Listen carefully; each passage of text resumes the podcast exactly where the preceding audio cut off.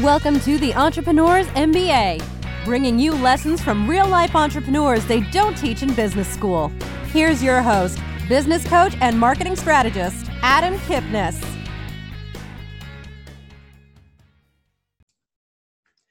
In business, you can have the greatest product in the world, you can have a wonderful service, you can know exactly what you're doing, but without a passion for what you're doing, a passion for who you serve, and that desire to do what you do, to get up in the morning and make it happen, to get other people to follow you, to be part of your journey, a business can't succeed. So, one of the things that is critically important is understanding where that passion lies within you and knowing why you do what you do. And today we're going to talk a lot about the passion for what you do and how that leads to a successful business and a business where other people follow. That includes clients, that includes employees, and that includes partners. This is Adam Kipnis, host of the Entrepreneurs MBA podcast and the AK Business Accelerator. I appreciate you being here today. Uh, as always, we're sponsored by powertexting.com on C Suite Radio. Powertexting.com has a great platform to stay in touch with your prospects and clients and they give away a free hotel stay at a four or five star resort to one listener of every episode of the show. So stay tuned for more on that so you can be one of our lucky winners of that free hotel stay. In business, and when you're trying to accelerate your business, you do need passion, but you also need the right strategy and the right t- tactics to take that passion into something beneficial for your clients for me, it's all about how to drive more revenue with a specific strategy.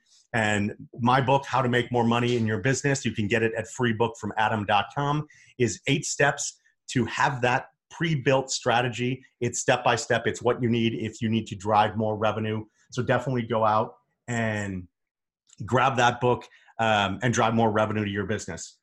So without further ado, today we're talking to a a great, passionate guy about what he does. He's a speaker, he's a motivator, he's a leader, he's the co founder of Email on Acid and Cause for Awareness. John Thies, thanks for being with us today. I appreciate your time. Awesome. I'm really excited to be here. Thanks for having me. Yeah, I, I want to talk about the just what gets you passionate about email because in your bio it says you are super passionate about email which some of us don't necessarily understand and i want to dig to where that passion comes from but to, before we get there tell us a little bit about your path to starting that business. What drove you down that and why did you take the entrepreneur journey to co-found this company? Yeah absolutely. So my co-founder my other co-founder is my sister. So it's a you know it's a family run business. Um, and so what happened was it's, and we've always kind of had that entrepreneurial spirit, you know, ever since we were kids, you know, doing lemonade stands and all this type of stuff.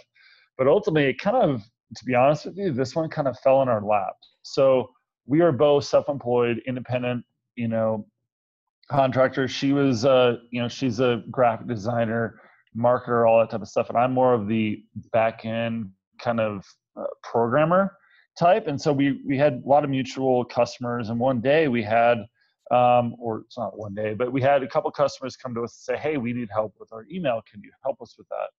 And as we got into it, we started to really understand the complexity because email is unlike any other beast when you think about how it displays and how it renders. So, like every email client, like Gmail, Yahoo, your iPhone, your Android device will all display emails differently.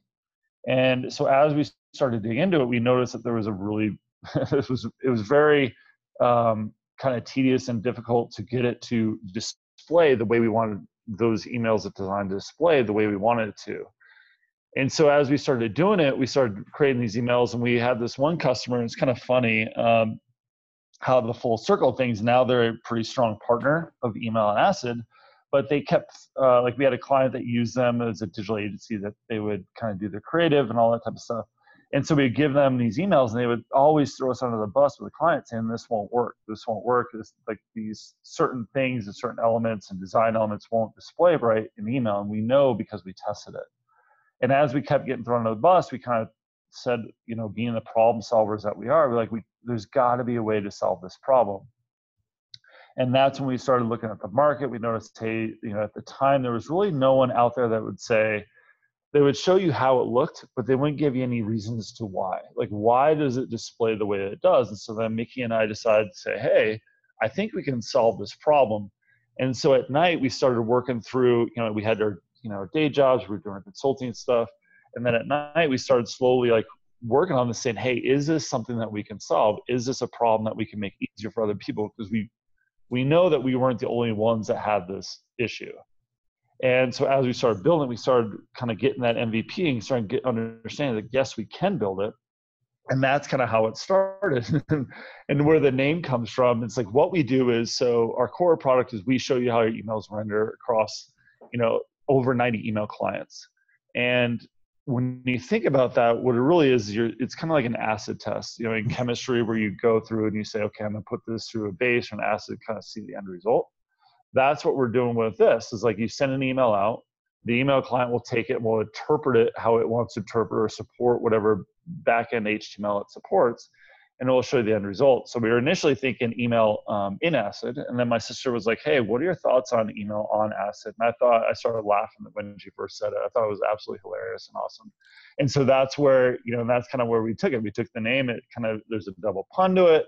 Um, sometimes emails do look like they're on acid and it kind of just fits our personality. And so that's really what started it and we turned um, just a couple weeks ago we turned 10 so it's pretty pretty exciting and, and awesome times for us here at eoa that's awesome and so 10 years in business in email there's been a lot of changes in that time frame right when when you started email was a very big deal and then through the course of your business's lifespan so far, email got really noisy and now it feels like it's making a bit of a comeback because people are getting better at it. How did you go through some of those transitions with your clients when open rates were down and when people were complaining about, I'm so sick of email, I just want less of it? uh, well, it's, it's education, right? And I think that's really where, you know, what we've done is really kind of talk to people about best practices and kind of thinking about when you send an email, don't just send an email to send an email. Make sure that there's a point, there's a purpose, there's a reason for it. Because as you're right, like consumers or subscribers will will kind of see through that. Hey, they're just sending this. There's no value to it. I'm not sure why they're doing it. Um, and so it's just kind of working through with them on best practice. Now, email is not going to go away anytime soon. Like there's just because if you think about it, there's talks about like, hey, email is dying but it's still the number one channel for for marketers even business owners because that's because think about it like every email every phone that's purchased has email on it by default there is no other phone like cross phone like uh, google pixel you know you t- samsungs you talk about iphones there's really not one default app that's like email on there and if you think about it too so it's accessible to every single person um, companies are now using email address as kind of that unique identifier for an individual. So when you sign up for something, you either you give them an email address and then you give them a password. And then also, if you think about it too, is that where email is coming from is they there was there was talk about like, hey, you know, social media is going to take over email, but I don't know if you know this, but the the largest center of email on a daily basis, on a volume basis, is Facebook they send more email than anyone else on the planet. And the reason is they're they're using email to drive people back to their platform by saying, hey, this person posted on your wall, or hey, this person wants to follow you, or this person wants to be friends, or whatever it is. They're using email to drive you back to the platform. So, but yes, it, it can get noisy. And that's where we just kind of really talk to people about, okay, have a purpose, has a reason, and take those subscribers on a journey because that's what we want. Like subscribers nowadays, they want us to tell us a story. They want to be engaged and they want us to keep us saying, hey, what's coming next? And I, I love the fact that you said that you're, you're taking the, the prospects or the clients on a journey because one of the challenges with most people in email is they're inconsistent. They try to use it to sell first and um, educate later. They don't know how to use it very well and therefore people unsubscribe because they're not getting that value from it so when you think about that journey of for your clients when you're working with them how do you think about it strategically? Like how do you know what that journey is going to be to keep people engaged and to keep people coming back? Because we all know that um, sales in business it's the fifth to 12th point of contact where people really begin to want to be buyers. So you've got to get them to hang on for a few a few emails to get on that journey. How do you think about the journey strategically for your clients yeah i look at like so there's a phrase i always talk about when i'm up there speaking it's, it's be relentless about your relevancy right it's all about the relevancy and the subscriber so it, it's it's giving them information to the, to um, how do I explain this? So it's just giving them information that they're they're they're intrigued about, right? Because because here's a awesome thing about email as well, is that you know that when someone goes and signs up, and this is if you're building your list organically, and when I'm talking about organically, you're doing like lead generation, you're doing like webinars, you're someone is saying, hey, they go to your website and they say, yes, hey, I'm interested in this company, tell me more so it's the only channel out there where someone can directly opt in to because they're interested in what you have to say. TV, you don't do that. Commercial, you don't do that. Radio, you don't do that. Like, you know, podcasting, like this one, they can say, hey, yes, I want to subscribe and tell me updates. But email is really one of those, the major one that says, hey, I'm directly interested. And so when they say that, that's when you have like kind of a onboarding program and you kind of um, walk them through to say, hey, welcome to our thing. Here's what we talk about, right? And here's what to expect. Um, and so that way, then you're you're kind of making sure that you are in the forefront. And what I always tell people too is like, you know, when you take them on that story, on that journey, you always also want to ask questions. And so what we do is we send out a lot of surveys saying, hey, is this content something that you're interested in?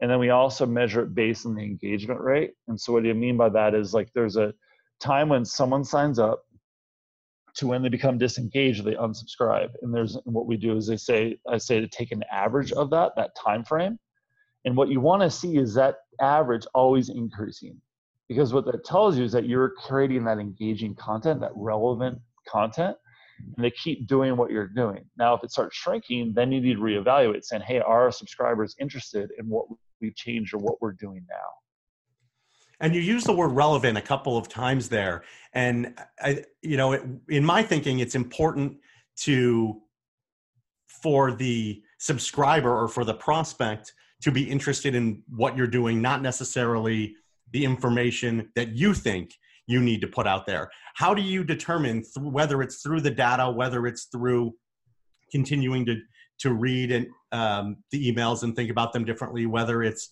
surveying people and getting their feedback? how do you make the transition with your clients from information I can give to information that the prospect finds relevant?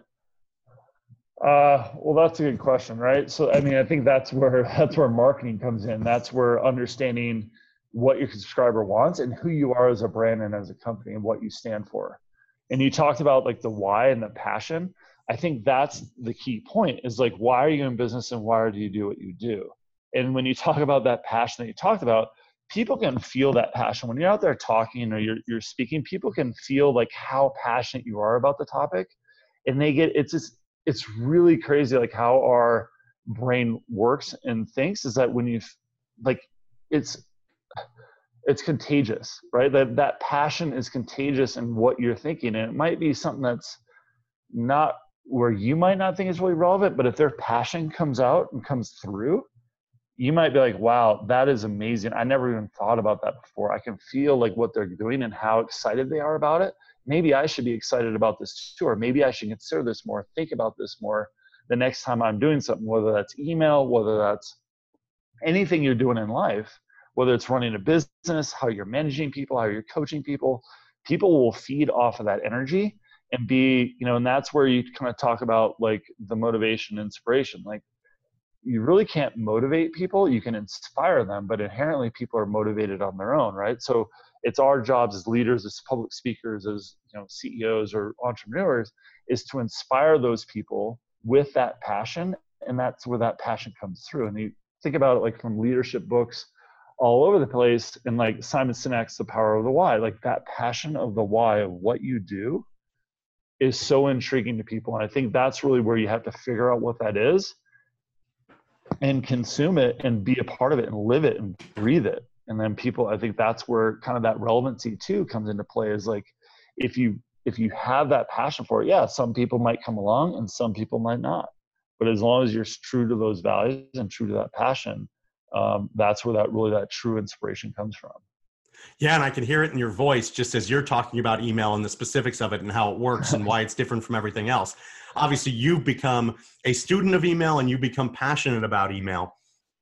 And, you know, I was just sitting here taking notes and intrigued about some of the, the data points because you know your your service so well and why it works that it's truly like inspirational like oh i should be understanding my email better when did that switch flip. You said that when you first started, um, you found you know a client and that has become a, a, good partner of yours that needed this support. But now it, it seems like you're you're on more of a mission. When did that mission really start after that first engagement?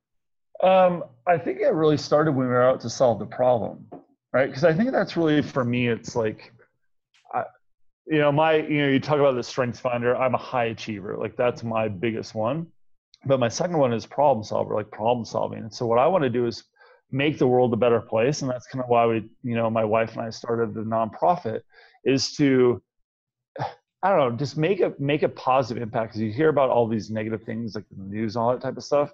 But for me it really triggered when we said okay can we solve this problem? Can we make the lives easier of other people based on our experience? And that's kind of just translated into everything i do. Um, is just kind of looking at it from a positive perspective say, hey, how can I make a positive impact on this world while I'm on it?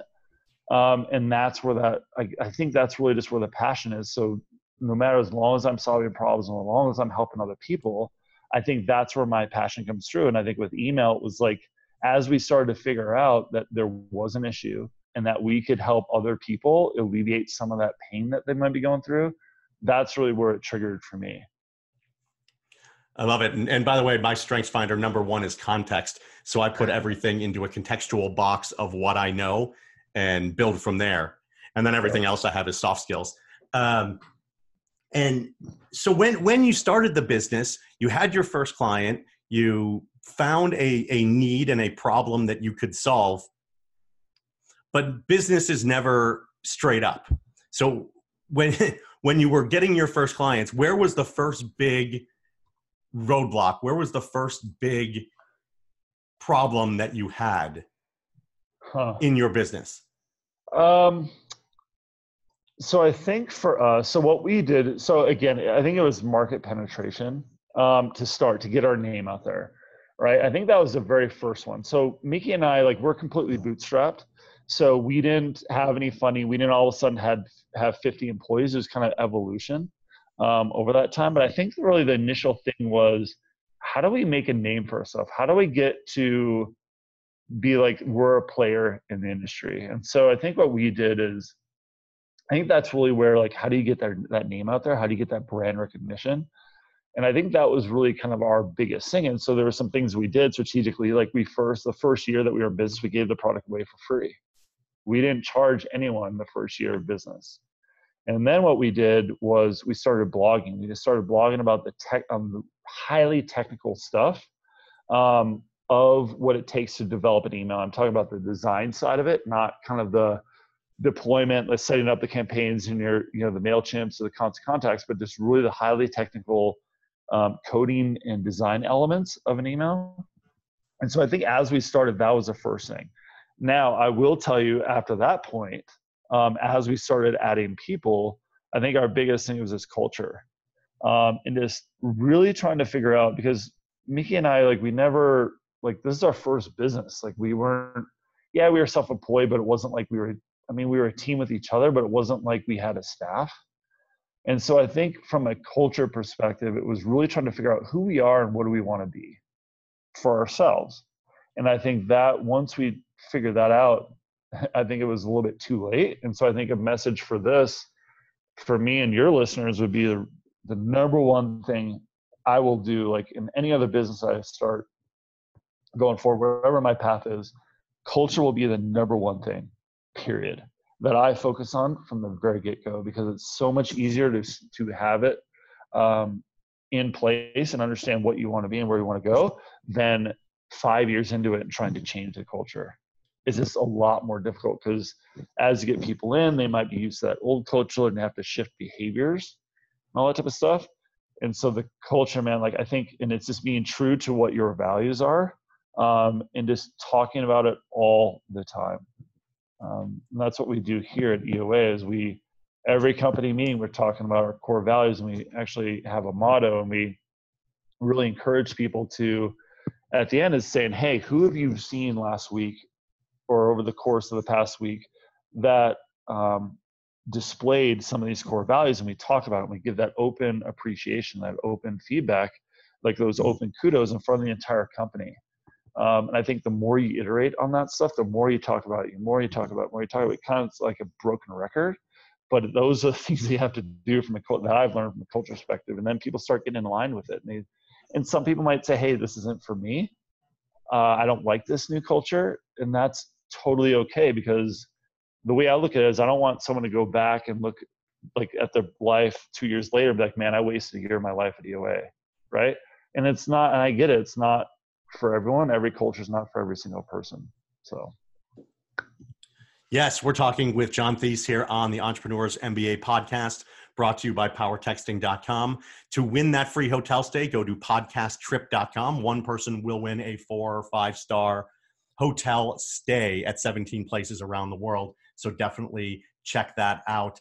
So, John, you, you talked about the, how the, the culture being important. You talked about your clients staying relevant to their audiences.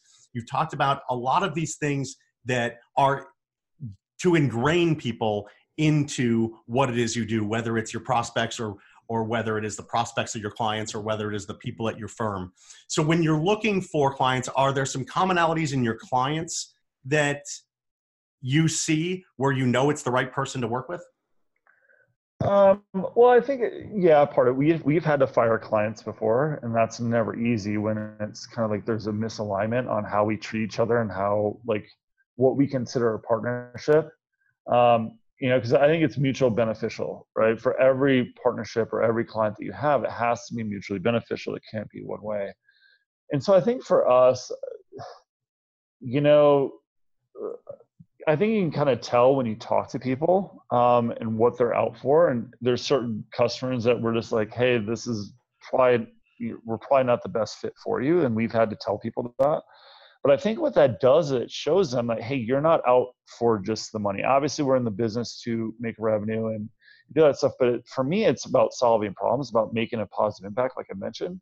And so there are times where like customers, I tell my you know my success team and my sales team is like all the time. It's like it's okay. We don't have to go out and get every single customer. Let's get the right customers the best customers that there will be mutual need and that there will be a, a good positive relationship and mutually beneficial. Um, and so i think for us like our core customer is is kind of cliche but it's anyone who sends marketing email. Whether using us or someone else you've got to make sure that what you're doing um, is getting the right message across to that subscriber like when they open the email are they getting the right message? Does it display correctly? Do all the links work? Do all the call to actions work? All the that those types of things. Um, but yeah there's been times where we said hey i don't think you're the best like we're the best fit for you right now and your needs. Go here but we'll be here for you and if you have any questions we're here to help. I love that. That's very very important to know what that is in your client base to know who's right for you because not every client is perfect. Um, and so, b- before we wrap up, when you're thinking about email or when, when the listeners are thinking about email, everyone does it. Maybe they've got their own MailChimp, their own constant contact. Where do they start? Like, what's something someone can do right now in order to get started to be in the right place to work with you? to work with email acid. Yes. Um, um, so I think it's a it's a focus on well, it's understanding of the power of email, right? There's so many things like so a lot of people like don't understand the complexity of emails. There's so much that goes on that takes place um, when you talk about you know the design perspective. Um, when you talk about like links working, whether it's on a mobile device or on a desktop. And so I think for us, where you're at, like our customers, one that knows like, hey, email is really important to our business and we want to do it well. Now, those that might say, hey, we do email just to do email um, and not really put a lot of effort into it, that might not be the target customer that we're looking at. Because what we want to do is we want to take you through that journey, just like I talked about through email, is how do you set up that campaign for the ultimate success? Now, if someone doesn't have the time or they're managing multiple things, let's say they're on social, they're doing email, and it's kind of a, hey, I'm doing it because I have to do it. That might not be the best customers. Our customers are the ones that say, yes, we have to do email because we see the value in it. And we need, we know how important it is to our business and we want to do it great. I love that. That's awesome. So last thing for me is when when you're going to to get clients, what what is it that is the trigger for a lot of your clients? Yes, they want to do email better. Yes, they know it's a, a really valuable and really important piece of their business. But for most, what what problem do you solve? Um, so what we do is, so the problem that we solve really is from an email marketer's perspective is that we want to remove the whole idea of like there's removing the fear of the finality of email. And what that means is like once you send an email, you can't get it back. You can't say, "Oh, whoops, I made a an error." Well, you can. So that's a different topic that we could talk about. but you, but once you get it, once you send it, you can't say, "Hey, give me that email back." It's out there in the world. So if you think about it from a, let's look at let's say Nike, right? Nike has millions of subscribers on their on their email list. If they send out a bad email, that could relate to millions of dollars in lost revenue or lost income, plus the brand reputation and all that type of stuff. So where we say is like where the problem we saw was removing that inherent like anxiety or that fear, that finality of it, so that we walk you through, we walk you through kind of how to prepare that campaign, and so that when you go to send it, you're putting your best foot forward. I mean, and that and that makes all the sense in the world because there are so many bad emails that we all get. There's so many bad emails that we all send. Being thoughtful about it in the beginning and having a partner and a team like John has in order to make that work well, people that have the experience doing it um, is critically important. So definitely go to emailonacid.com and check out their website, learn what they do. Um, I think you can be a super valuable partner, somebody that um, we can all learn from, whether it's through just the website, through working with you, or for your speaking. John, I really appreciate the time today. I appreciate the knowledge and your passion around what you do because every business needs your service. Absolutely. And thank you so much for having me. I really appreciate it. You're very welcome. You're listening to the Entrepreneurs MBA podcast with Adam Kipnis. Thanks for being with us. Um, definitely go out and subscribe, rate, and review the podcast. Love to learn from your comments. Thanks, everyone. And thanks, John. Thank you. You've been listening to the Entrepreneurs MBA. Download Adam's free book, How to Make More Money in Your Business, at www.freebookfromadam.com. This podcast is a part of the C Suite Radio Network. For more top business podcasts, visit c-suiteradio.com.